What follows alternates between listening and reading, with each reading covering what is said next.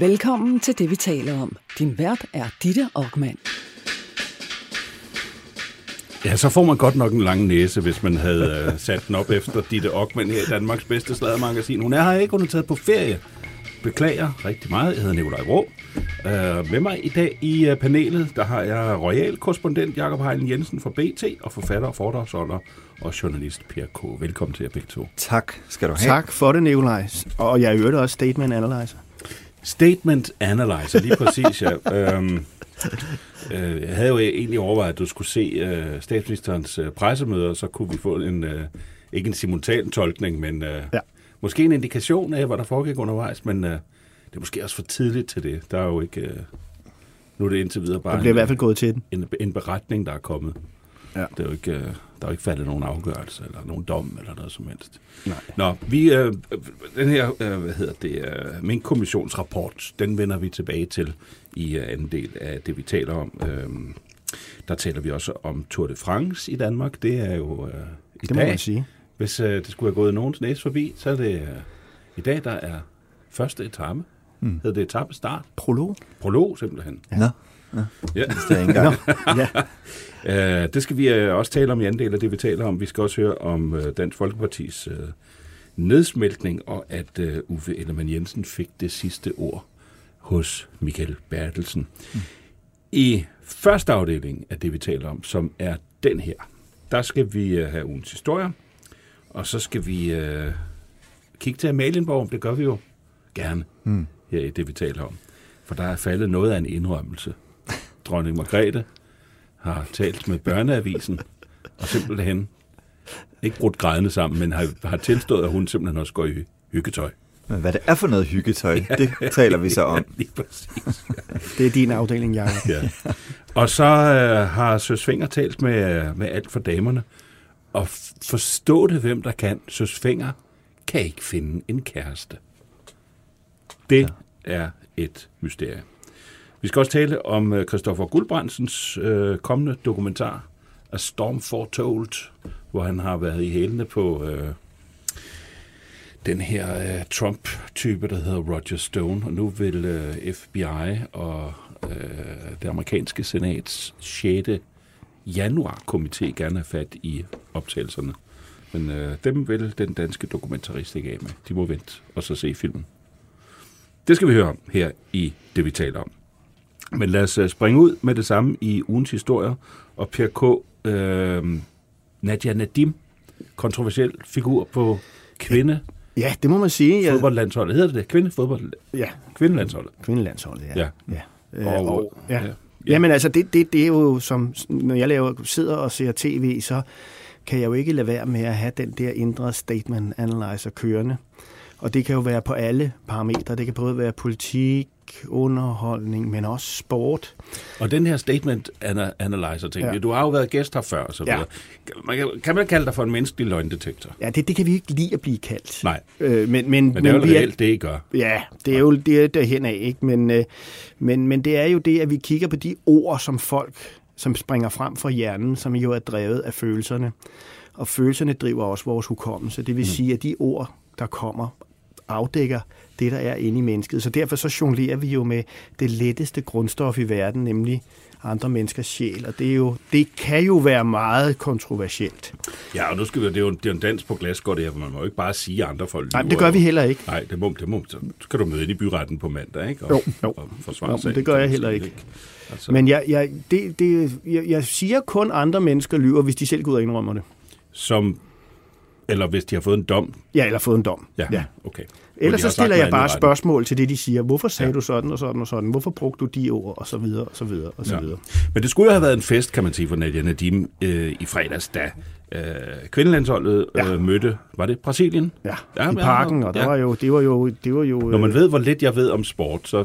Du klarer det godt indtil nu. Altså, jeg, jeg vil sige, jeg er, jeg er lidt øh, på samme øh, ja. niveau som dig, tror jeg. Og det, det skulle have været en fest, for det var kamp nummer 100. Hun spillede for landsholdet simpelthen. Ja, og i parken for, for 35.000 tilskuere, som jo også var, var øh, debut på den mm. måde der. Så der var jo en masse ting. Og så var der jo det, at hun var tilbage på landsholdet, og så var der jo det kontroversielle, at hun har været ambassadør for Hun er, Katar. hun er ambassadør, Eller er for, ambassadør, for, for ja. VM i Katar. Katar. Ja. ja. Fordi forstå det, hvem der kan, så skal VM i fodbold jo spilles i Katar, hvor Det er der der ingen, der forstår. cirka 800 grader i skyggen. Men det er der jo så ikke til øh, november. Nej, for der er de, end, de har lavet et køleskab til 50.000 mennesker, ikke? Jo, men det er, et det er der ingen, der forstår det der. Det, det, det, det er jo fuldstændig ja. besynderligt. Altså.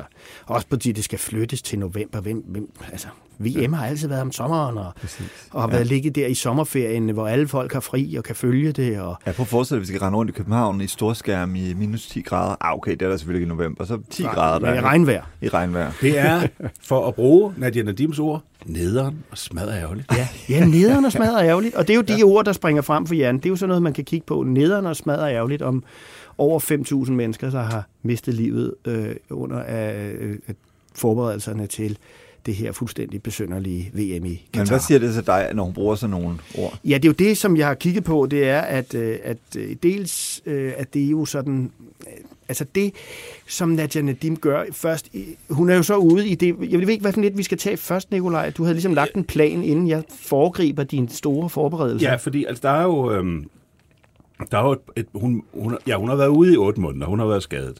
Tilbage på, øh, på landsholdet, og så er der den her træning, ja. hvor den første konfrontation med journalisterne er. Det er der, de her ord Ja. falder om, at det er nederne smadrer ærgerligt. Ja, og det er der, hvor hun ligesom har blevet tvunget af DBU til at gå ud og forklare sig for denne her ambassadørrolle. Det vil sige Nadia Nadim, og det var det, jeg synes er spændende som statement analyst, det er, at hun har en mulighed for at gå ud og fortælle os noget, der gør, at vi skifter mening og synes, at det her, mm. det er okay. Vi har sympati for det, hun gør. Ja. Hun har én mulighed for at gøre det, og det synes jeg ikke gik særlig godt. Og så var der episoden efter kampen, Ja. hvor hun... Øh, Men skal vi tage den først, hvad hun siger i det der det, det er dig, der er Ja, ja, fordi- statement analyzer. Ja, fordi det, jeg lægger mærke til, det er, at når vi laver sådan en analyse, også statement analyzer, på, på et, øh, et, et øh, øh, pressemøde, hvor der bliver stillet spørgsmål, mm. så kigger vi på, hvordan personen, øh, der modtager spørgsmålene, hvordan øh, den person reagerer, og hvilke ord, der springer frem. Mm. Og for det første kigger jeg på, hvilke ord nævner personen flest gange. Nadia Nadim nævner penge otte gange på det korte interview. Og hun svarer ikke på, hvor mange penge hun har fået for at være ambassadør for Katar. Og hun siger til med, at Hun er det, ligeglad med penge. ja, det er ligegyldigt for hende. Og der er det så, at jeg som statement analyst siger, hvorfor er der ikke nogen, der stiller spørgsmålet, hvor mange penge er det, hvis det er ligegyldigt for dig, så kan du lige så godt fortælle det. Mm. Men der kan man så sige, at kon- kontraktuelt er hun måske forpligtet til ikke at sige, hvor mange det er. Om det er 20, om det er 30, om det måske er 100 eller 200 millioner kroner. Det er måske deroppe af. Det er det, der er spændende. For det er ingen journalister, der har afdækket det indtil nu af, i hvert fald jeg. Så hun svarer ikke. Hun svarer på spørgsmålet med et spørgsmål. Så det er det første røde, øh, røde flag. Vi lægger altid mærke til, om folk svarer ved at stille et spørgsmål, og det er det, hun gør. Mm. Så går hun i det, der hedder attack mode. Og det vil sige, at hun angriber flere gange. I stedet for at svare, så angriber hun journalisterne. Øh, og øh, det er noget, som vi ofte ser hos teenager. Øh, Det er folks, øh, alle kender sådan en teenager, der bliver beskyldt for et eller andet, der så angriber forældrene, og det er det faktisk det, Altså, Nadia hvad så Nadim gør. dig-agtigt? Nemlig, ja. Ja. og hvorfor tror du jeg, og det er typisk dig, mor, mm, og det er, og sådan og sådan og sådan. Ikke? Og det er det, hun gør. Hun bruger det, der hedder attack mode, så det er det næste røde flag. Øh, det tredje røde flag, det er, at hun gør det, at hun stiller spørgsmål ved journalistens viden og dømmekraft. Det vil sige, at hun spiller bolden over, for at bruge et fodboldudtryk, over som om, at det er journalisten, der ikke ved, hvad han taler om, og at han ikke har dømmekraft til at stille de spørgsmål, som han stiller, uden at svare på Så spørgsmål. journalisten skulle blive bedt om at redegøre for Nemlig. forholdene i Katar. Ikke? Ja, og sin egen holdning, Nå, Nå, hvorfor okay, han var dernede og arbejde, øh, når hun ikke, og så videre, så videre. Og hun stiller ham spørgsmål omkring nogle ting, hvor han så øh, ikke lige kan svare, og så angriber hun der. Det er sjovt det der med nogle gange, når man ikke rigtig når kendte, om det er sportsudøver, eller om det er øh, skuespiller, ikke rigtig forstår den der helt almindelige praksis, at det er en journalist, der stiller spørgsmål, og det er skuespilleren eller sportsudøveren, der svarer. Det samme gør Gita Nørby jo altid. Hvis man kommer og stiller et spørgsmål på en rød læbe, så får man et spørgsmål tilbage og tænker, Ja. kan du ikke forstå, at det er jo ikke mit svar, der er interessant, det er jo dit svar, det er jo dig, vi gerne vil læse om i samme tilfælde her. Så et spørgsmål på et spørgsmål er altid et rødt flag. Ja.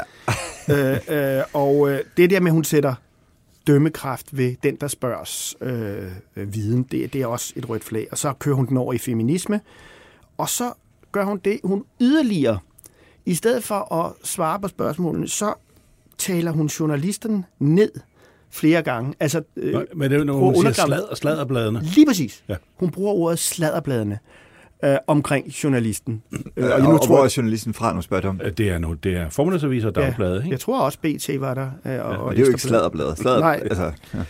Og så fremstiller hun sig selv som et offer. Hun bruger endda ordet mobbe. Det vil sige, at øh, hun, øh, hun stiller sig selv i en situation som offeret i denne her sag. Og så fremstiller hun sig som den lille unge, der kæmper mod overmagten. Mm. Og øh, hun siger også, hun bliver spurgt, om hun så vil donere de her penge. Og så siger hun ikke, at hun donerer mange penge. Hun siger, at hun donerer mange ting. I stedet for at bruge ordet penge, så vælger hjernen altså ordet ting i stedet for. Det er værd at bemærke. Øh, det virker nemlig hun til, at hun har fuldstændig gennemøvet sine svar, øh, da hun kommer skævt ind i replikkerne. Og øh, hun siger også på et tidspunkt, at grund til, at hun ikke har været ude og forklare det her, det er, fordi hun har presset øh, på sine studier. Hun læser jo til læge, eller har læst til læge, men jeg tjekkede op på det. Og så Hun blev færdig i januar. Ja, hun er færdig i januar, så det kan heller ikke helt passe. Øhm, Men mindre hun har en reeksamen. Med? og så nævner hun ordet løgn to gange, øh, og øh, hun henviser til sin manager i stedet for at fortælle sandheden, og så siger hun to øh, nogle sætninger, jeg lægger mærke til. Eller også kunne jeg gemme I mig, stedet for at fortælle sandheden, forstå på den måde, hun ikke vil gå ind i det. Eller, Ja. ja. eller også kunne jeg gemme mig og fortælle en masse løgne. Det siger hun selv. Øh, og jeg siger, hvem vil sige sådan en sætning, når hun netop har været væk i, i seks måneder. Og øh, så siger hun også selv, øh, hun gør det for pengene, hun har solgt sin sjæl, bum, bum, bum. Og jeg tænkte bare, åh, det er løgn. Så jeg er stærkt bekymret øh, for, for Nadia Nadim, fordi det viser sig også jo, at vi alle sammen, vi har sådan en indbygget statement analyzer. Og man har lavet nogle undersøgelser, at vi gennemskuer altid 50 procent selv. Øh, der Mm. behøver man ikke at være øh, taget de kurser, jeg har taget, men vi lader det bare passere. Og, øh, og det er jo netop det, der leder frem til dit næste spørgsmål. Fordi der bliver jo netop buet af hende i parken, netop efter det her pressemøde. Så der er rigtig mange, der har siddet derhjemme og tænkt, hold nu op, det kommer hun altså skidt ud af det her. Mm. ja. Og der siger hun jo noget andet sjovt. Ja, fordi hun har jo slet ikke hørt de der bueråb. Jamen, prøv at lægge mærke til, hvad hun siger. Det har jeg egentlig ikke. Nå, okay. Og når hun bruger ordet egentlig, det er også et af de ord, vi highlighter. Fordi så har man to tanker i hovedet, og der er kun en af dem, der kommer ud igennem munden. Mm. Så kan vi jo stille os det spørgsmål, hvad var den anden tanke, Nadia Nadim havde i hovedet, da hun blev spurgt om, om hun hørte, at så så mange tusind mennesker buede af hende mm. i parken. I øvrigt spillede hun rigtig, rigtig godt. Det må jeg så sige. Det viser jo noget om hendes moral, at hun går ind og spiller en god kamp i, i de minutter, hun er på banen, der lægger op til det afgørende mål. Men Måske, det, vi, det, måske det er virkelig en benzin. Ja, men det vi ser her, det er det, vi kalder sådan teenage, teenage øh, argumentation. Og så vil jeg spørge jer, hvor kommer det fra? Hvem har vi set igennem årene, der stiller sig selv i et bedre lys, underminerer dem, der stiller spørgsmålene konstant, stiller spørgsmål omkring deres dømmekraft? Altså, jeg vil jo gerne sige Niklas Bentner, men jeg ved ikke rigtigt, om det er det rigtige svar. Donald Trump. Nå, okay. Donald Okay. Trump. Tæt på, Nikolaj. Ah. Nej, Og han har jo i øvrigt i den her uge, Donald Trump, været ude. Den der kvinde der, der, der siger de der øh, ting omkring, øh, hvor han hiver fast i rettet og alt muligt. Jeg ved ikke, om vi kommer til den senere. Jo, det, det, Ja. det, det, det Ja, okay, så tager vi den der. Ja, ja, Fordi der gør Donald Trump præcis det samme som Ja. Nadia Nadim. Ja. ja, ja han, Går, han, går efter, han går efter hendes troværdighed. Ikke? Men det har han jo gjort Nemlig. alle det gør dage. han jo altid. Ja. Ja. Men så så det var sikke, sikke en historie, men du siger, hun, hun, hun har jo øh, tydeligvis nogle rådgiver på, som godt ved, hvordan, og også ved, hvad det var, øh, der ville ske, når hun trådte frem for en pressen, og hvad spørgsmålene være, ville Ja. ja. være og så videre. Men du siger, det, hun er simpelthen bare ikke øh, god til at eksekvere. Nej, det er hun ikke. Og, og hun kommer til at gå for meget i angreb, og hun... Øh, øh, altså, Er det følelserne, der tager over, måske? Eller? jamen, men, men det vi siger i statement, det er, at sandheden frygter ingen spørgsmål. Nej. Så svar bare på spørgsmålene. Mm-hmm, mm-hmm, mm-hmm. Og det Ja. gør hun ikke. Det er rigtigt. Så vidt uh, Nadia Nadim og buråbne i park, men altså i hvert fald tillykke med kamp nummer 100, og øh, at, øh, at øh, kvindelandsholdet kom i parken, og at der mødte så mange Ja, det var en god kamp jo. op Jeg så den. og, og støttede. Hvor mange ja. var der? 35.000. 35.000. Det var fyldt. Det var fyldt, ja. Det er alligevel vildt. Det vi ja. taler om, og ugens historier, det var fra PRK, og nu skal vi øh, til uh, Jakob Hein Jensens uh, historie, og det er jo den, ja, det er en, faktisk en trist historie. Det er jo, uh, det er jo uh, endnu et kapitel i, uh, i sagaen om Herlufsholm. Ja. De troede, deres lykke var gjort, da de fik en kongelig elev. Og i virkeligheden så betød det, at der blev sat kæmpe, en kæmpe lup Ja, på på, skolen. Øh, på skolen. Ja, først med prins Nikolaj, Ja. og så med prins Christian. Ja. Og så blev der jo sat et, øh, altså øh, et, et, et, et, et, i hvert fald et midlertidigt punktum for sagen i søndags, hvor alle klokker bimlede og bamlede på samtlige øh, nyhedsredaktioner i hele landet. Der kongehuset klokken 15, ja, hvad var det, 15.02.08-agtigt, tror jeg det var, meldte ud, at nu trak man prins Christian ud af skolen, og at prinsesse Isabella ikke længere øh, Øh, skal, øh, skal starte på skolen øh, efter sommerferien. Jeg har ordene, nogle, af, nogle af ordene, der kom fra kronprinsparet. Oplysningerne i den netop offentliggjorte forløbige afgørelse fra Styrelsen for Undervisning og Kvalitet retter en særdeles hård kritik fra en statslig myndighed mod Herlufsholm og stiller krav til skolen på flere niveauer, ikke mindst ledelsesniveauet. Spørgsmålet om vores søn Christians og vores datter Isabellas skolevalg har fyldt meget om os, og den ulykkelige sag har bragt mange og stærke holdninger i spil i offentligheden. Det er helt forståeligt, når det handler om børn og unges trivsel. Samtidig har det været vigtigt for os at stå ved vores grundtanker om, at store beslutninger skal træffes på et oplyst grundlag. Det grundlag har vi nu. Det har været en svær proces for os som familie, men på baggrund af det samlede billede og vores særlige position som kronprinspar, har vi valgt, at prins Christian stopper på Alufsholm, og at prinsesse Isabella ikke starter i 9. klasse på skolen efter sommerferien. Vi vil i løbet af sommeren sammen med vores børn tage en beslutning om deres fremtidige skolevalg. Mm. Ja, der kom det. Det, som vi har ventet på siden den, øh, der, i starten af maj, øh, øh, som jo tog dem noget tid om at komme til den konklusion. Men jeg synes faktisk, det er en interessant, øhm, øh, øh, skal vi kalde det kommuniké øh, fra dem, ikke? fordi de, øh, de, tager jo, øh, de tager jo deres position øh, ind og, øh, og, og fortæller selvfølgelig også, at, det har været en, øh, en, en svær beslutning at tage. Men så imødekommer de jo på en eller anden måde også alle danskernes meget voldsomme reaktioner, vil jeg sige, det er forståeligt nok, at folk har stærke øh, øh, holdninger om, når det handler om unge og børn og, og uddannelse og så videre. Ja, og så har der samtidig været den her helt særlige dimension, at kronprinsesse Mary jo har en fond, ja. der bekæmper mobning. Men læg mærke til, det bliver jo ikke nævnt overhovedet. Men, men, men der synes jeg jo, at det der kommuniké, jeg læste nemlig igennem, og, og, og det, som jeg stusser over, det er, at hvis vi skal tage det der fuldstændig og kigge på ordene, Mm. så har de ikke vidst noget. Så de først vidste nu. I det øjeblik, men det Ja. tror jeg faktisk også, fordi vi skal jo Men- huske, men det her se, det så sker, kommer- øh, det sker øh, søndag, og vi er bare seks dage tilbage i tiden, da øh, kronprinsparet står og holder fast i, øh, at, øh, at de vil afvente udviklingen på et pressemøde nede i Holland. Øh, så det er jo Nej, ikke... de en- har ikke anet, at der seks dage senere vil komme en, en, øh, et, et, et høringssvar til, øh, til Herlufsholm, Nej. som Nej, men- Herlufsholm men- skulle kom, kommentere på. Nej. Og det er jo så det høringssvar, som gør, at bestyrelsen går af. Ja, men det er jo også, et, og det er jo også en, en timing, som øh, er ret heldig for kronprinsparet i virkeligheden, ikke? fordi den her sag var jo blevet ved med at fylde, og øh, hvis det ikke var kommet ud der, så øh, var kronprinsen jo også blevet overvældet af Herlufsholms spørgsmål i forbindelse med Tour de France i den her uge, og det havde fortsat hele sommeren, så på en eller anden måde, så, så var det nok meget godt for kongehuset, at den melding kom. Jo, men tænker Eller du ikke, ja, altså du er jo, nu har jeg jo læst, hvad du skriver i, uh, Jacob, og, og du går jo til kongehuset på sådan en kritisk, men på en savlig, øh, kritisk måde. Mm. Øh, sådan læser jeg det, du, du skriver. Øh, når jeg læser det der, der, som kongehuset sender ud, så er det det, der undrer mig. Det vil sige, de har aldrig nogensinde haft tanken, at der er noget galt nede på den skole. Samtidig med, at Mary sidder på den fond, mm. som bekæmper nøjagtigt det, Herlufsholm åbenbart, mm. som vision. Og der synes jeg, det er meget mærkeligt, at det spørgsmål ikke er blevet stillet.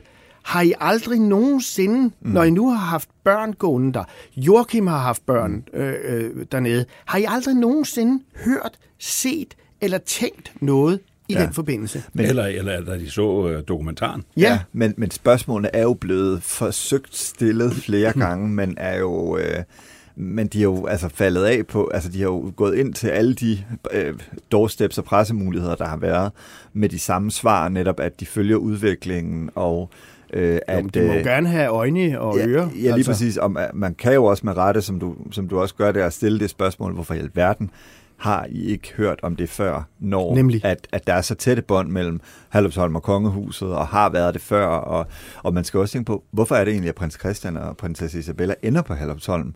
Ikke fordi der har jo ikke været tradition for det, Nej, udover prins Nikolaj.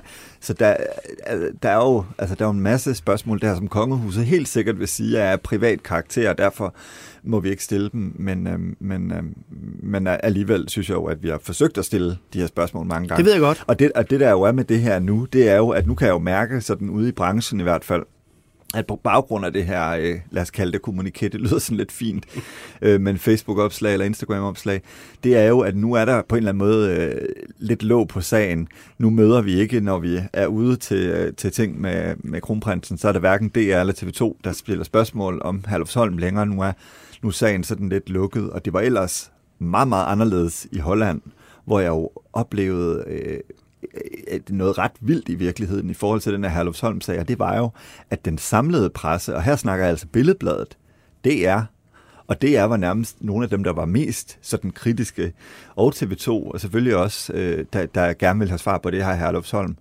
Og, og det har faktisk, det har, kan, kan jeg ikke huske, jeg har oplevet før, når jeg dækkede kongehuset.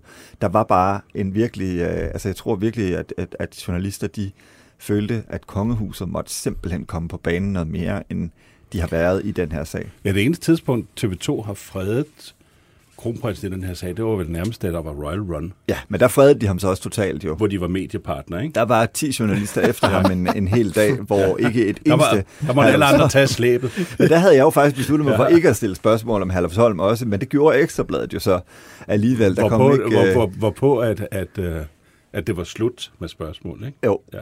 jo, jo. jo. Øh. Men de vidste godt nede i Holland, når både DR, TV2 og, og, og BT og Billedbladet gerne vil have svar på det, så kan de jo ikke bare stå og sige ingenting. Og jeg synes i virkeligheden også, det siger meget om situationen og krisens omfang. Øh, fordi på mange måder, så kan, man jo, øh, så kan man jo sige, at kongehuset jo egentlig har haft svært ved at fortsætte deres virke i den her sag, fordi når man tager til Holland og tager kronprinsen med og kronprinsessen med, så er det jo fordi, at man gerne vil øh, brande Danmark. Man vil gerne, øh, man vil gerne have øh, kronprinsen og kronprinsessen til at tale om de danske interesser, der er i Holland og sådan nogle ting. Men det kunne de jo ikke. Øh, i, øh, det skyggede totalt. Det skyggede øh, totalt ja. for det, og det må det jo ikke. Så virker kongehuset jo ikke på den måde, det skal virke. Men, men, men synes du som ekspert, at det kommer for sent? Mm. Ja, det vil jeg, det vil jeg jo mene. Altså. Det synes jeg, og jeg synes, jeg er jo ikke ekspert. Jeg, jeg synes stadigvæk, at vi mangler et... Øh, altså, jeg synes faktisk, den, den fineste måde at komme ud af det her på, det var, hvis vi havde øh, haft... Altså, det vil jeg gerne opfordre kongehuset til at holde nogle pressemøder, øh, altså at man så kommer ud med den her besked, så kan vi stille nogle spørgsmål, for jeg har, ligesom du sikkert også har, Nikolaj, og mange andre journalister har, stadigvæk mange spørgsmål. Det oplagte spørgsmål, du stillede før, Per. Hvorfor har I ikke øh, set det? Hvorfor har I ikke set det? Og alle de her spørgsmål, som vi jo stadigvæk ikke... Altså prøv at tænke på, hvis, hvis vi havde fundet os i det her, hvis det havde været fra statsministeren. Nå, men det var en kæmpe skandale af en sag, og så kommer der bare en, en, høre, en, en udmelding, ja. og så skal vi ellers bare stoppe med at det er, jo, det er jo underligt, at der ikke har været en viden om det, fordi altså en af kronprinsparets øh, nærmeste vennepar, øh, Jørgen og Malou ja, exactly. øh, har en, øh, en søn øh, gående på... Øh, ja. på Halvsholm Meluskel er medlem af bestyrelsen som forældrerepræsentant. Ja. Altså, og det er nemlig best- interessant. Bestyrelsen er, har jo været orienteret øh, ja. om en masse sager. Det, det kunne, man jo, kunne man jo så forstå på det, det her høringssvar fra, fra det, der hedder STUK, Styrelsen for Undervisning og Kvalitet. Men for lige at runde af med kronprinsparet og men det må jeg ikke lige sige, Nicolaj, ja. der, fordi det er jo faktisk, altså de er jo så tætte med, med Jørgen og Malou Skel, at øh, det er faktisk deres sommerhus, de tit øh, er i, i Skagen om mm. sommeren øh, som formentlig også kommer til at ske den her sommer. Det er jo sådan, Kronprindsparet har jo sådan en, en sommer, så er de i Gråsten, så, øh, så er de i Skagen og så videre. Det er jo næsten altid det samme hvert år. Og det er jo netop Jørgen og Malou Skel. Så, mm. så båndene mellem de to er meget, meget, meget, meget, meget stærke. Ja, ja. Ja. Men altså, øh, det korte og lange, det er, ja, hvorfor kunne de ikke se det? Det kunne vi jo andre på 100 km afstand, og det var det her, det ville ende med. I overvis. Øh, ja, og også det vi ende med, at børnene ville, øh, skulle stoppe på ja. skolen simpelthen. Ikke? Men jeg troede faktisk, altså, da, lige inden, fordi det var jo sådan, det her forløb, det var jo lørdag aften først, så kom det på, øh, på, øh, på det, vi kalder klokker inden for journalistik. Det bimlede bamlede, at bestyrelsen trak sig. Øh, og så kom det jo først lidt bagefter, at, ja. øh, at øh, kritikken var så overvældende. Så derfor troede jeg egentlig til at starte med, at det, at bestyrelsen trak sig, det så kunne være øh, kronprinsparets adgang til at lade børnene blive der, fordi så kunne man ligesom sige, nu bliver det renset ud. Men så kom kritikken så efterfølgende, ja, og var så er- synderlemmende. Ja, det handler om, det er en offentlig myndighed, der udtaler en, en, en, en, en, en særdeles hård kritik. Mm. Og der siger de jo så også, at det er vores særlige position som kronprinspar. Og så, og så kommer titlerne på, har vi valgt, at prins Christian står på sådan, prinsesse Isabella ikke starter i 9. klasse. I afsnittet inden, der, der siger de jo spørgsmål om vores søn Christian og vores datter Isabellas. Altså, der, der er den her, altså, der erkender man, at der gælder nogle andre regler, Ja, for fordi os. vi er, Ja. vi er kongelige. Ja. Men når man så ser på hele det her virkelig uskønne forløb, og at lige siden dokumentaren blev sendt, ja faktisk før den blev sendt, kom den første meddelelse fra kronprinsparet om den her sag, Ja. så har det ikke handlet om andet end det, og det har stået totalt i vejen. Ja. Så må de jo simpelthen øh, kigge på kvaliteten af den rådgivning, som de får. Ja, ja, ja. Ej, den, har- den har godt nok været langsom, ja. efter hvis jeg skal sige noget af det. Altså, jeg synes, de skulle jo med det samme have, have, have trukket i de, fordi de, de måtte jo få nogle vidnesbyrd også selv fra, fra, fra de folk, de kender og, mm. og så videre. De behøver jo ikke at vente på en eller anden stor øh, undersøgelse og så videre. Nej, og så, men så er kronprinsessen jo også Det er det. omgivet af, øh, kan vi kalde det, en form for spindoktorer, som i hvert fald øh, forsøger, og skal forsøge at hjælpe dem igennem sådan nogle kriser. Og de, øh, og de personer er jo ikke en del af det, vi kalder kongehusets kommunikationsafdeling. Nej, nej, det er, det er, det er en Det er en helt, helt anden, nogle, øh, nogle, nogle helt andre. ja. Kongehusets kommunikationsafdeling tror jeg ikke har stået andet end for at formidle Nej. øh, de budskaber, som de har haft undervejs. Det, tror jeg, Og der forsøgt sådan ligesom at, at, at, at styre præcis, øh, pressen. Ja. Øh, ja. Øh, det, er jo, det er jo ikke en afdeling med folk, der siger, hvad sagde jeg? Men, jeg- Nej. Nej. men, men, øh, men ja, Men det er da lidt sjovt, at vi, øh, altså ikke fordi jeg overhovedet skal, men, men det er da sjovt, at, øh, ja. at vi allerede fra starten øh, var mange, godt, der, der var. tænkte, at det, det, der her, det kommer ikke til at gå nej. så godt. Men lad os lige kigge lidt på det, det her øh, høringssvar fra øh, Styrelsen Ja. for Undervisning og Kvalitet. 41 sider er det mm. på, og der står blandt andet, Styrelsen finder det helt utilstrækkeligt, at bestyrelsen og skolelederen ledelsen i lang tid ikke har anerkendt, at der er tale om et kulturproblem, men har fastholdt, at der er tale om enkeltsager. Mm. Der udtrykkes også bekymring for, om der i konkrete sager har været varetaget uvedkommende hensyn herunder til kundeinteresser og skolens ry og rygte frem for savlige pædagogiske hensyn. Og Herlufsholm har frem til 8. august til at indsende bemærkninger. Det øh, er så den nye bestyrelsesformand, som øh, øh, skal stå for det. Jon Stockholm øh, hedder han, tidligere højesteretsdommer. Øh, dommer. øhm, og i øvrigt udnævnt af den afgåede. afgåede formand. Ja, Ja. det er lidt underligt, og jeg må også sige, øh, Jon, øh, Jon, øh, hvad hedder det, Jon Stockholm kom måske ikke flyvende fra start i den her uge som ny bestyrelsesformand, øh, i det han, øh, han jo faktisk lagde ud med at sige, at han slet ikke havde set Ja. dokumentarfilmen. Men, Og men han dog kan gerne man- ville se den. Ja, han, han, han, han, siger trods alt- han ser ikke fjernsyn. Nej, Ja. men altså, jeg må sige, det, det er, altså, kunne Torben von Lovsov, der ikke, da han ringede til Jon og sagde, hvad så, fætter her, tager du ikke, tager Hvordan du ikke finder de frem til over?" ham i øvrigt? Det, det, ved, det, ved, det ved jeg faktisk Altså, som ikke. aldrig har haft noget med Men- skolen at gøre, ifølge Men ham ved, selv. han er jo højt på strå, øh, højesteretsdommer og, og sådan noget. Jeg, jeg ved ikke om, det er måske de lag, man har let i, men man kunne jo Han godt er- så have sagt, ja, kan du ikke lige se ja. dokumentaren, inden du siger ja, øh, så du ligesom ved, hvad er det for et arbejde, der skal ind og laves her, inden at journalisterne ringer. Ja. Ja. Det er jo lidt underligt. Øh, Han er formand for øh, det, der hedder det klassiske fidekomi. Det ved I jo godt, hvad er. Helt Ja. sikkert. Både, både ja og nej. Mest nej. Mest nej.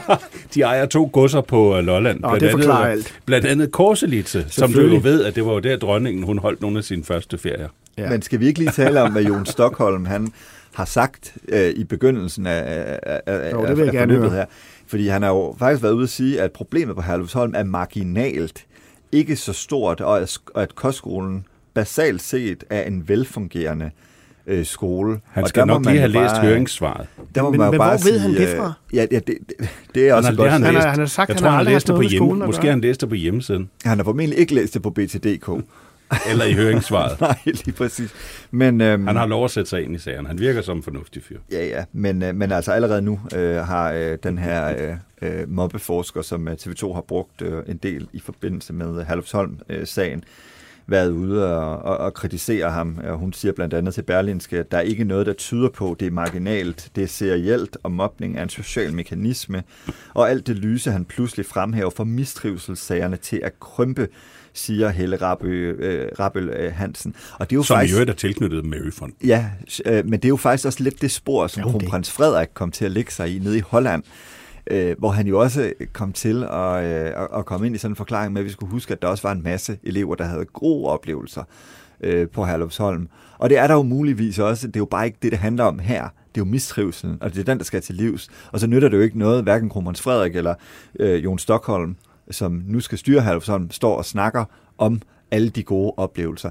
Det ved vi, eller det ved vi ikke noget om, men det er ikke det, der er relevant. Det er at komme de andre til livs. Ja, det, det var sådan lidt til, at hvis du sad og læste nyhederne og fortalte, at der var en, der blev voldtaget på Roskilde Festival i nat, ja. men der var 60.000, der havde en god aften. Ja, Jamen, det var lige så, det, jeg tænkte ja, på, fordi altså, jeg så nemlig, at der var en del, der var blevet absurd. voldtaget på, på, på, voldtag, ja. eller voldtaget på Roskilde Festival men, gennem årene, hvor man har haft problemer med at, at løse de problemer. Og mm. der kan man jo så ikke forklare ved, jamen der var masser, der havde det sjovt. Nej, ja. Det er i hvert fald ikke særlig heldigt, kan man sige. Det er jo men, øhm, mærkeligt argumentation. Men skal vi også lige uh, tale om, hvad der nu skal ske så ja, i kongehuset? Ja, ja, ja, ja. Ved du det? De skal, de ah, skal jo, det gør jeg ikke, men, uh, men vi kan jo komme med nogle, uh, hvad skal altså, man kalde har, det, projections. jeg skrev, og jeg har åbenbart ikke skrevet det uh, stort nok, i forrige uge, at mm. prins Felix skal på CBS, Copenhagen Business School. Ja, ja. Øhm, og han går jo så i... Uh, venter i, på at få at vide, hvilken linje han bliver optaget ja. på. Altså, så, er så Felix ligesom, er vejen i hvert fald. Ja, så mangler ja. jo så prins Christian og prinsesse Isabella. Ja. Hun skulle starte i 9, og han skulle i 2G. Ja, og hun kan jo godt, øh, prinsesse Isabella, hvis Trænegårdsskolen ellers er med på det, tage tilbage til Trænegårdsskolen og tage øh, det sidste år der. Og det vil jeg Så mene nok ikke. er det mest plausible, at de, Ja. lige, øh, som vi snakkede om før, Nikolaj, finder en, øh, finder en plads til hende der. Øh, det, det, det skulle undre mig meget andet. Og må det ikke, at prins Christian kommer på et gymnasie i samme område? Og det er jo det, øh, altså det er jo det, der er interessant her, fordi som vi snakkede om lige før, så var Herlufsholm med sådan lidt et, øh, et brud øh, med den praksis, kronprinsparet ellers havde, øh, havde, havde, havde lavet i forhold til deres børn. De sendte dem jo på Trænegårdsskolen, som er en almindelig øh, dansk øh, folkeskole, og derfor troede mange jo også, at de ville øh, måske vælge sådan lidt mere folkelig nede på jorden, hvis jeg må være så fri uddannelse til deres børn. Og derfor var der jo mange, der undrede sig så over, at de netop valgte Herlufsholm som den her elitære øh, øh, øh, kostskole, som meget kunne jo godt tyde på, at når kronprinsparet nu har sagt, nu er det ikke prins Christian og prinsesse Isabella, der bestemmer, hvor de skal gå i skole, nu er det os som forældre, og fordi vi er kronprinspar, så sender vi dem på en skole, øh, formentlig nord for København. Det kunne være noget, jeg gætter på, måske Øregård. Det kan også være Gammel Hellerup, altså Øregård og kronprinsen øh, jo gået på. Ja, og prins Felix gik på Gamle, Gammel Hellerup, ja. ja, vi var nemlig derude, kan jeg huske, Nikolaj, Vi da var han til- blev, øh, da han blev færdig. Ja. Øh, og så er der da selvfølgelig også Averhøj, øh, der Det er kommer sgu også alle steder. Ja, ja. Mm. Men så er der jo også muligheden, men det anser jeg altså som en lille bitte smule mere usandsynligt, og det er øh, en udenlandsk øh, kostskole. Fordi, Det tænkte jeg på. Altså man kunne jo godt sige, okay, kronprinsen og prins Joachim havde jo også et, øh, et år nede øh, på, øh, et, hvad fanden var det, den hed, den nede i Normandiet i øh, starten af 80'erne. Der gik de på en streng Ja, fransk, det var ikke, øh, øh, det var ikke, øh, det var ikke morsomt. Nej, det har han jo selv sagt, Ja. kronprinsen efterfølgende, Ja. ja. at, øh, at det ikke var en... øh, At det, eller, han har i hvert fald kaldt det en barsk oplevelse, og prins Joachim har fortalt i, øh, i den her bog under bjælken, at øh, der også var nogle hierarkier, altså øh, drengene var simpelthen opdelt i sådan nogle forskellige hierarkier. Så altså, der er jo ingen tvivl om, at de ting, der sker på Herlufsholm, øh, eller det ved jeg jo ikke, men det er i hvert fald muligt, at det også sker på andre kostskoler i udlandet. Så tør man at sende prins Christian ind i en skole, hvor der kunne opstå de samme problemer. Vi ved jo nu, Han har at trods alt to mediernes- livvagter med, ikke? Men, Ja, det er selvfølgelig rigtigt, men altså mediernes øjne vil jo være rettet på den Ja. ja. øh, skole, de så vælger i udlandet, så jeg tror ikke, at de tør øh, sende, øh, sende ham afsted. Men, øh, de har se. sommeren til at finde ud af det i hvert fald. Ja. Du lytter til det, vi taler om. Danmarks bedste slædermagasin. Din vært er Ditte Aukmann, og i panelet sidder journalist på Her og Nu, Nikolaj Vrå. Royal korrespondent Jakob Heinel Jensen. Hvis du vil sladre med, kan du besøge BT's eller det, vi taler oms Facebook-side, eller sende en sms på 42 42 03 21. Start din sms med BT. Per K. er vores forensic analyst, Ja, journalist, tak. forfatter, foredragsholder. Mm. Og vi har fået en sms på 42 42 03 21, hvor der er en, der spørger, er det den Per K., der engang var ansat som journalist på Mix? Yes, det er det. Per Pjotter K. Ja, det er rigtigt. Og det stod jeg lige og talte med en af jeres gode kollegaer om herude. Mm. Det er rigtigt, jeg startede som musikjournalist i 86. På Ja, Mix. Så musikken har en god indfaldsvinkel til mange ting. Mm. Det var et månedsblad, ikke? Jo, Ja. ja. Og du skrev mest om Pet Shop Boys Det gjorde jeg, ja. og Depeche Mode. Ja. var I så på jagt efter Depeche Mode, da de var i Randers og Ja, indspillede? ja, ja, vi var over i PUK-studiet og lå Ja. ja. og kørte rundt i den der sådan en lille mærkelig, hvad hedder sådan en Gorgo-mobil der, hvor man kun kan komme ind forfra øh, sammen med Martin Gård og, og nu desværre afdøde Fletcher. Var I så med dem på Lorden også? Nej, nej, der fik vi ikke lov at komme med. Lorden, Lord Nelson, legendarisk værtshus i Randers. Ja.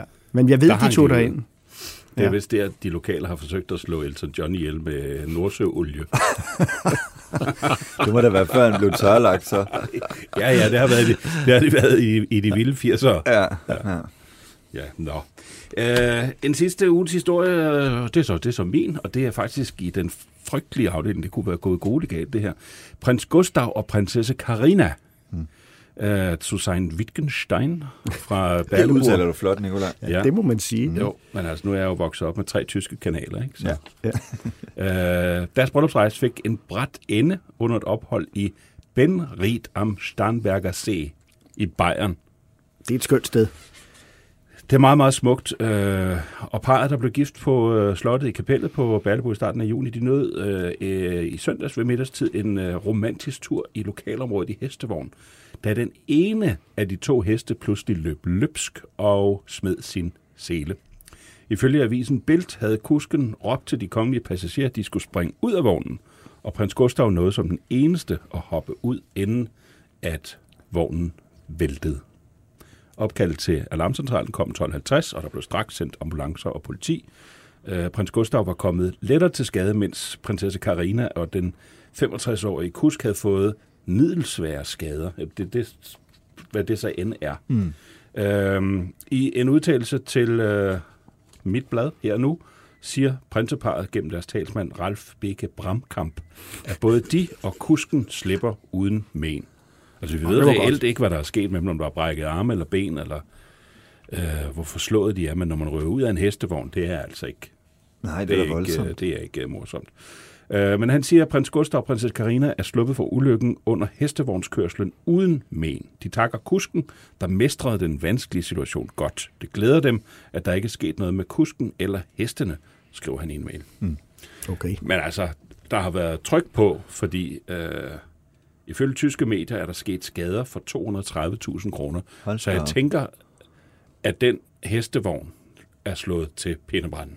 Ja, og Fuldstændig. må have ramt et eller andet på vejen, Ja. Måske. Øh, Er der ikke billeder? jeg har ikke set nogen endnu, faktisk. Mm. Øh, men nu er, for, er, er det her par også øh, øh, altså, et af de mindst fotograferede mm. i kongehuset. De, øh, de, de ses meget sjældent. Og når de endelig er med et eller andet sted, så holder de sig gerne i baggrunden. Men Billedbladet var jo faktisk... De var på besøg, De var på besøg hos forud dem, for, ja. for Ja. brylluppet, Ja. hvor de gav et meget fint øh, interview, Ja.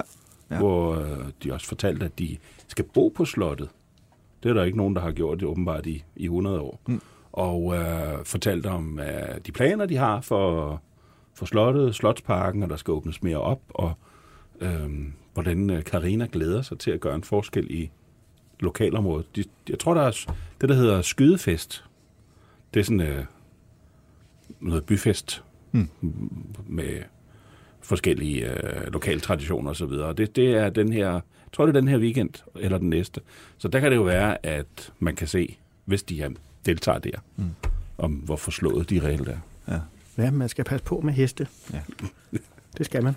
Ja. Godt. Og så var der dronning Margrethe. Nå ja. Dronning Margrethe, hun øh, har haft besøg i biblioteket i Christian Thiels Palæ på Amalienborg. Og øh, det har hun af Theodor og Marinella på 11 og 12. Og øh, det er der kommet et øh, spændende interview ud af, som øh, trak en række overskrifter. Ja, jeg kunne ikke lide, at af- vi, vi lavede også et, et, et take på den, men, øh, men øh, jeg tænkte, øh, Hun siger, hun har jo sagt så mange gange, at hun ikke er god til børn. ja, Men der må jeg sige, de billeder, der ledsager interviewet, hvor de bliver budt bolcher, og ja, i øvrigt ser ud som om, at de er trygge i mm. hendes selskab. Hun har i hvert fald gjort, hvad hun kunne ja, for at de skulle føle sig tilpas. Og hun sidder der også og smiler på alle billederne. Jamen, hun er også blevet meget bedre. Ja, det Ja. tænker er jeg også, at det var nok, da hun var bedre. yngre, og, og Frederik og Joachim var små, at hun måske var mere øh, tilbøjelig til at give dem til øh, guvernanter, øh, øh, og, men i dag som, som farmor, så virker hun da mere, øh, hvad skal man sige, Var det ikke sidst, den der børneavis også spurgte, hvad, hvad, hvad spiser de til morgenmad? og så måtte hun forklare, hvad hun spiste til morgenmad, og det gjorde Men kan du hun. huske, hvad hun så spiste? Nej, nej, nej, jeg kan ikke lige huske detaljen, men jeg synes, det var... Det var jeg kan i hvert fald huske, hun blev stillet spørgsmålet. Ja. Ved I, hvad dronning Elisabeth spiser til morgenmad hver morgen? Nej, Det skulle Ej, ej, man det jo godt. at tro var sådan et eller andet poached eggs with salmon, eller et eller andet den stil. toast? Eller noget Nej, andet? hun spiser simpelthen, det undrer mig meget, der læste. Special K Special K. med mælk. That Okay. is it. Altså, okay. Okay. Og det begyndte hun at gøre lige, altså nærmest da Special K kom på markedet, vel en gang i 80'erne eller 90'erne, lige siden hver eneste morgen har dronning Elisabeth fået Special K. Nå. Nå, men ja. øh, dronning Margrethe og børnene, Ja, det er der jo kommet noget, nogle sjove svar ud af. ja, hvad hedder det? øh, De, øh, de stillede... øh, Ja, de havde selvfølgelig en masse spørgsmål med. Blandt andet også nogle, som læserne havde sendt øh, ind. Elsker det. Øhm, og, og der vil man gerne vide, om dronningen ligesom os andre går i hyggetøj. Ja. Og Det er verdensklasse. der er siger, hun så, spørgsmål. der, der siger hun så, det kan I tro, jeg gør. Cowboybukser og sweaters og den slags, når det passer. Men når jeg tager i byen, klæder jeg mig pænt på, ligesom I har gjort i dag. Men jeg kan jo ikke lade være med at tænke på, at det, er, Det er et meget, meget sødt svar. Det er et meget, meget sødt svar, men, men altså undskyld, men altså når jeg har hyggetøj på, så er jeg i totalt grommelæret og en gammel t-shirt, kopperbukser og sweater, jamen så er, jeg, så er det mit hverdagstøj. Men, Ja. men altså der skal selvfølgelig også være lidt forskel. Altså, jeg har set prins Henrik i, uh, i det, det, det definerede hyggetøj der. Ja. Altså på vej til træning i, uh, i motionscentret i Alnor ved Gråsten. Han var hvor også lidt mere farverig, ikke? Det er, ja, ja, ja, helt kan du bestemt. huske den gang til Joachim og Maries bryllup øh, ned på, øh, ja det har jo så været på Schackenborg, ikke? Hvor, øh, hvor prins Henrik jo selvfølgelig også var der. Det var dengang Se og Hør lavede masser af paparazzi og sådan noget, ikke? Og så fanger de prins Henrik, der simpelthen er faldet nærmest om kul af træthed i græsset, og ligger med sin temmelig store ma- mave, og så bare et par shorts. Hold kæft, det var et sjovt billede. Ja, Det er meget dansk. meget dansk. Ja. Men øh, jeg, kan, jeg kan ikke lige se dronningen ligge på, øh, på langs i den røde salon i gråmeleret og råbe fjernsyn, ligesom vi gør. Jeg tror det heller ikke. det ville da være skønt. Ja. Jeg synes, at det siger noget om dronningen også. At hende, jeg er så imponeret over hendes måde at turnere, den måde, hun får spørgsmål på. Mm. Hvordan hun kommer udenom det på en god og rigtig måde altid. Altid får den drejet lidt, og alligevel forsvaret, ikke? Jo. Og, og, og, og det, det er jo... Hun er altid et godt interview. Jamen, og, hun er øh, eminent Men hun kan også godt, vil jeg sige, hun kan også godt blive, jeg kan huske, da vi var på øh, Grønland sidste sommer med hende, eller var det, nej det var oktober, hvor, øh, hvor en journalist fra TV2 øh, så spurgte øh, ind til, hvad dronningen tænkte om, at prins Felix havde valgt at afbryde sin militæruddannelse. Og der bliver hun altså sådan lidt øh, semiskrab og siger, øh, det tror jeg har meget, meget, meget lidt med Grønland at gøre. Og så kom der ikke mere. Hun kan godt blive skrab, men, altså, men jeg vil give dig normalt, så kommer tvivl. hun jo øh, med gode svar. Ja. Jeg, jeg kan huske en gang, øh, at øh, en, en, en journalist, som jeg kender rigtig godt, nu skal jeg ikke nævne navnet, men gik hen sådan og stod og lyttede til, hvad dronningen talte med en anden person om, ikke? Og stod sådan med, og, og, og, og lød som om, at han røg en cigaret, og stod sådan, så stod han sådan med hovedet lidt på skrå for at virkelig at høre.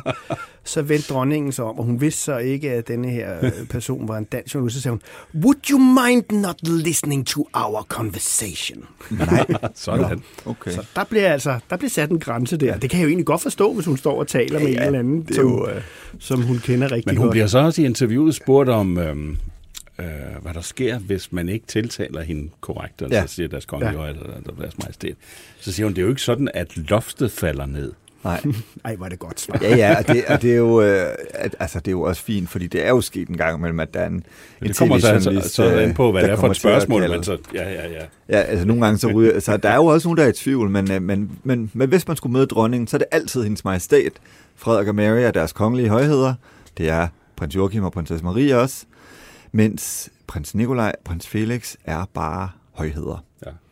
Men kan man andet end være fan af, af, af dronningen? Hun, hun stiller op til det der med, med, med børnene. Hun tager ud og møder landsholdstruppen og øh, står med, øh, side om side med Ulf Pilgaard i Cirkusrevyen og finder præcis, lige præcis den balance mellem at være folkelig og kongelig, så ingen, ingen kan tage afstand fra det. Mm. Det synes jeg er så imponerende.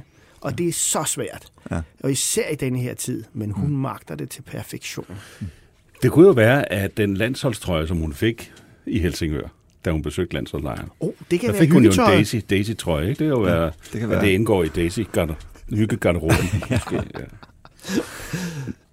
Kan du jo ikke huske øh, i, øh, i, øh, i, i, i vinter på et tidspunkt, da Mary fyldte 50, hvor jeg var i Kolding, jeg ved ikke, om du var med. Nej, det var du ikke, tror jeg. Hvor, øh, hvor Jeg der var kunne huske det, hvis jeg havde været i Kolding. Ja, ja, men jeg var på, øh, jeg var på Koldinghus. Det var og, i øh, januar, så. i januar, og, og der, øh, og det var jo sådan et meget mystisk arrangement, hvor der blev spillet noget meget, meget højt musik, hvor det nærmest så ud som om, at kronprinsen og kronprinsessen sad og, og, og var sådan lidt... Var det der, hvor hun fik de der lykra Og det er det, jeg kommer frem til nemlig, okay. fordi så borgmesteren overrækker jo så kronprinsessen et par lykra shorts, som er meget små og tætsiddende, og får så øh, sagt til hende, at han regner jo med at se hende i de lykra shorts Det- til. Royal Run. Så siger hun, Øh, de er lidt og- korte. Og så siger hun, de er lidt korte eller noget i den stil. Men det var sådan, det var lige på nippet, apropos at være øh, passende eller upassende, det var lige på nippet til at være en lille smule upassende. Selvfølgelig mente borgmesteren jo, øh, eller lavede jo en reference til dengang kronprinsessen talte om øh, kronprins Frederiks øh, hang til lykra, når han var på løbeture og, og så videre. Det var sådan et, et, et højdepunkt i hendes tale til hans hun havde 50 dem- års fødselsdag. Ja, hun havde dem jo så faktisk på til Royal Run. Nå, havde hun det? Ja, men hun havde så også nogle lange bukser Udenover. under. Ja, okay. Ja. Ja. Under, ja. ja. Men det havde jo heller ikke været så godt, hvis han havde stået med sådan nogle store... sagt, jamen, Det går, jeg tror bare, han skulle have givet hende noget helt andet. Men i det mindste Eller, eller, jeg- eller hvis publikum trøje var begyndt måske. at råbe, vi vil se dem på. ja. Ja. Nå. Nå. Holger Rune, det store uh, tennishåb, han røg ud af Wimbledon ja, det gjorde han. lige så hurtigt, som han kom ind. Ja, nærmest hurtigere, ikke? Okay. Så det var ud af... Det var lige ind af fordøren og Var ud af det, bagdøren. var, det, var det forventet? Du kommenterer jo uh, tennis, ikke? Og jeg øh, har den fantastiske mulighed at, at leve af det, jeg elsker allermest. Og jeg er jo hyret øh, 3-4 gange om året til at kommentere. Dog ikke Wimbledon, fordi det har Discovery og Eurosport jo ikke, så jeg er jo ikke på Wimbledon i øjeblikket men øh, kommenterer så de andre Grand Slams, og øh, det var ikke den store overraskelse, fordi det der med at omstille sig til det græsunderlag, som der spilles på derovre, det er, han er jo meget ung, skal det siges, øh, og, og det er altså de færreste, der kan gøre det. Græs er meget svært at spille på, især når man spiller sådan, som Holger Rune gør, så, men han skal nok lære det, og han skal nok komme komme efter det, men øh, der, der, der skal han jo lige have lidt mere tid. Han kommer, han spiller, når man går langt i grussæsonen, så er det ofte sværere for de helt unge spillere at omstille sig, fordi de ikke har særlig meget tid til at komme over og, og spille på det meget hurtige græsunderlag. Han får rigtig mange øh, hadbeskeder, fortæller han i et interview med, øh, med BT, og, Ja. og de hadbeskeder, de kommer ind på Instagram, og de kommer især, når han taber. Ja, og det kan jeg sådan set godt forklare. Og øh, øh, øh, jeg har også hørt, at der er nogen, der har set de hadbeskeder, som øh, Clara Tauson får. Det er, Og, det er, det er, det er voldsomt, jo, men der er en forklaring. At, øh, at folk benytter den her direkte adgang, der jo rent faktisk er til øh, kendte mennesker på Instagram. Ja, det er så frygteligt. Og så tror det, at det er omkostningsfrit, både for dem, der sender dem, og dem, der modtager dem. Der, mm. det, og jeg, godt, jeg kan ikke engang gentage de ting, folk skriver her. Fordi det er så grumt, og det er så ondt, så man tænker, der er ingen mennesker, der... Altså, herregud, det er en tenniskamp, og det er en tennisspiller, og både Holger Rune og Clara Tauson, de stiller op, fordi de godt kan lide at spille tennis, og de vil gerne vinde den tenniskamp, og gøre det så godt som muligt. Længere er den ikke. Mm. Men det, der sker, det er, at efter vi har fået alle de her spil, så sidder folk og spiller på dem. Og har ret Altså sætter penge på... sætter penge på Ja. alt muligt. Og det er jo ikke bare vinder og taber, det er jo også alt muligt ned til partier og, og øh, server og alt. Det, det, er jo, det er jo ned i alle mulige detaljer. Og det vil sige, at det de gør, når de så taber og taber penge, så kommer der, og det er jo det, penge er jo noget af det, der får det største had frem i folk. Så går de over gevinden. Og det er min forklaring Og på, at det, det bliver så rettet grumt. simpelthen mod øh, Ja, så bliver det rettet mod dem. Mm. og, og derfor så må de jo på en eller anden måde sørge for at lukke ned for det der, fordi, øh, altså, nu taler jeg om Clara Tauson og, og Holger Rune, hvilket jo er svært, men det kommer ofte ud af folk, der sidder og spiller, som så får et had til dem, der ikke når at opfylde de ønsker, de har for at vinde de der 2.000 kroner eller 3.000 kroner, eller hvad det nu er. Men nu kan man jo sige, at Holger Rune er jo ikke lige frem et, et fyrtårn for sådan... Øh, øh, en opførsel. Nej, jeg skulle til at sige, at jeg, jeg glemmer jo ikke, men det, jeg glemmer jo ikke hans, øh, hans meget uheldige øh, udtalelser tidligere, hvor han fik råbt øh, øh, bøsserøver. Og, og det er jo rigtigt. Det, det, det synes forkert. jeg var meget, meget uheldigt. Og, ikke at det gør, at han skal udsættes for det samme, øh, Nej. men, øh, men Ja. Der, man kan sige, at det var både godt og skidt. Det var skidt, han, han, han, han råbte, men det var godt, at der blev taget endnu en diskussion om det. Det er rigtigt. Det er rigtigt. Der kom noget godt ud af det i virkeligheden. Og... Ikke? Fordi nu er jeg sikker på, at nu vil det også... Øh, altså, det vil forhåbentlig også få andre til at, mm-hmm. at, at huske, at der er mikrofon på. Og, og vi ser ofte, at spillere, der er unge og pludselig vinder, mm. som Holger Rune, så har de den her øh, opfattelse af, at nu skal de også vinde den næste kamp, og det er de fuldstændig klar over, der er pres på dem, og det kører, og så kommer de i modvind, mm. og så er de hysteriske. Ja, ja. Og det var Federer, da han var ung. Ja. Bjørn Borg var det, han smadrede sin catcher, og lige pludselig så finder de altså en vej igennem også det her mentalt og psykisk. Ja. Og selvfølgelig de der udtalelser er øh, dybt forkerte og, og, og, og, og utilgivelige nærmest. Men, men tro mig, om nogle år, når Holger Rune er blevet lidt ældre, så ser vi ham ligesom Federer og ligesom øh, øh, de andre spillere, der finder også en mental styrke, mm. når de er i modvind. Så lærer man at styre temperamentet. Jamen, jamen lærer at, at, at, ligesom at, at takle det ja. til og noget positivt. Det er jo det. Og man er også lidt bange for at pille det ud af ham, fordi han spiller jo også med den energi. Altså han har den der energi ud af og, og, og være sådan, og den skal man også passe på at pille ud af ham. Mm. Så der er to sider der, der skal lige findes en balance, før han... Ja. han øh, altså for min skyld må han gerne bande og svogle alt muligt og smadre Og sin man catcher. Han skal bare lade være man med at, at råbe nedsættende ting. det er rigtigt. Det, det, som han får i sin inbox, det er, og det, det altså, de, de folk, som han har omkring sig, jeg ved, at hans mor spiller en stor rolle osv., måske skulle de ikke lade ham se sin egen Nej, inbox. Lige nøjagtigt. Det er øh, men det er kommentarer som, jeg vil dræbe din familie, jeg håber, du får kræft. Altså, det er jo øh, det er trusler, frygtelige trusler, ja, som ja, jo det skal anmeldes på ja. stedet. Altså. Ja, ja. Øhm, han siger så til gengæld til BT, det kommer ikke på, for jeg lever lidt i min egen verden. Jeg kan alligevel ikke styre, hvad folk skriver, så det gider jeg ikke bruge meget tid på. Men det gør han jo så alligevel, fordi det er der ikke nogen, der kan sige sig fri for, når man får de der beskeder. Nej, Jakob, men, du får dem jo også. Jeg, jeg ja, får også ja, men jeg, jeg vil sige, forfærdelige beskeder indimellem. Ikke? Jo, men jeg vil sige, jeg er faktisk begyndt, for eksempel, altså det er jo tit sådan, hvis øh, man har en holdning til noget, eller man analyserer noget, eller et eller andet, så jeg, altså jeg går aldrig ind og læser kommentarsporet, når artiklen bliver delt.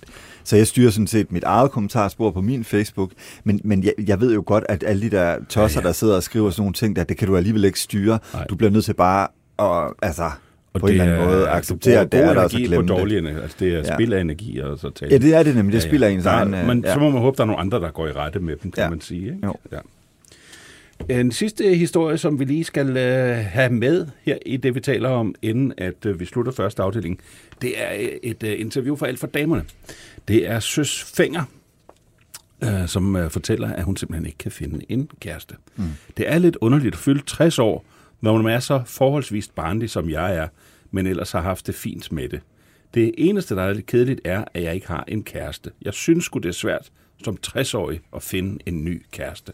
Jeg prøvede at være på dating site, men det var helt til grin for mig. Jeg kunne jo ikke skrive, hvem jeg er. Så blev det hele mærkeligt kunstigt.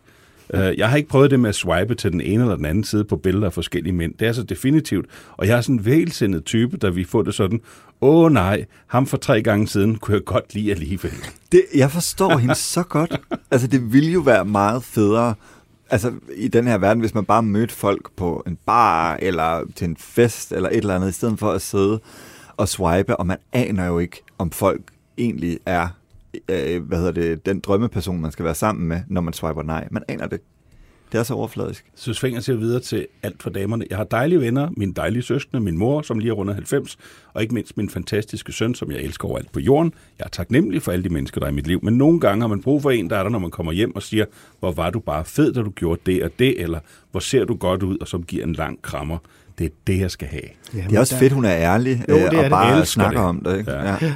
Men, øhm, men der er nogle meget gode interviews på Det kan jo være- for damerne om det der. Ja. Og, og, og, og Søs Finger, altså, jeg kan jo huske hende fra, jeg var musikjournalist, nu blev det nævnt tidligere, og hun skal da bare tage den der uniformsjakke på igen og synge Du er, som er noget af det smukkeste, så er jeg da sikker på. Dengang vi stod i salen, der var jeg lov Søs Finger for, der var vi jo nok en 3.000 mænd, der var forelsket i hende.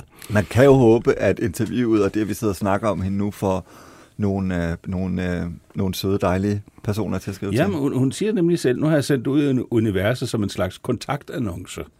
Så må vi se. Ja. Men det er slet ikke moderne at være 60, når man er kvinde. Mange jævnaldrende mænd er begyndt deres liv nummer to, skilt fra deres første kone, og så er de startet forfra med en yngre. Sådan er det i mange, mange tilfælde, og det er uretfærdigt, men der er intet at stille op. Sådan er det bare. Sådan er det bare. Og der er intet formidlende ved at blive ældre, og det er jo desværre det, der er rigtigt i den sag der. Hverken for mænd eller kvinder. Vi vender tilbage med anden del af det, vi taler om. Efter pausen, så er PK øh, med mig, og det er Jakob Hein Jensen også, og så får vi øh, spændende øh, besøg her i studiet, så bliv, bliv bare hængende.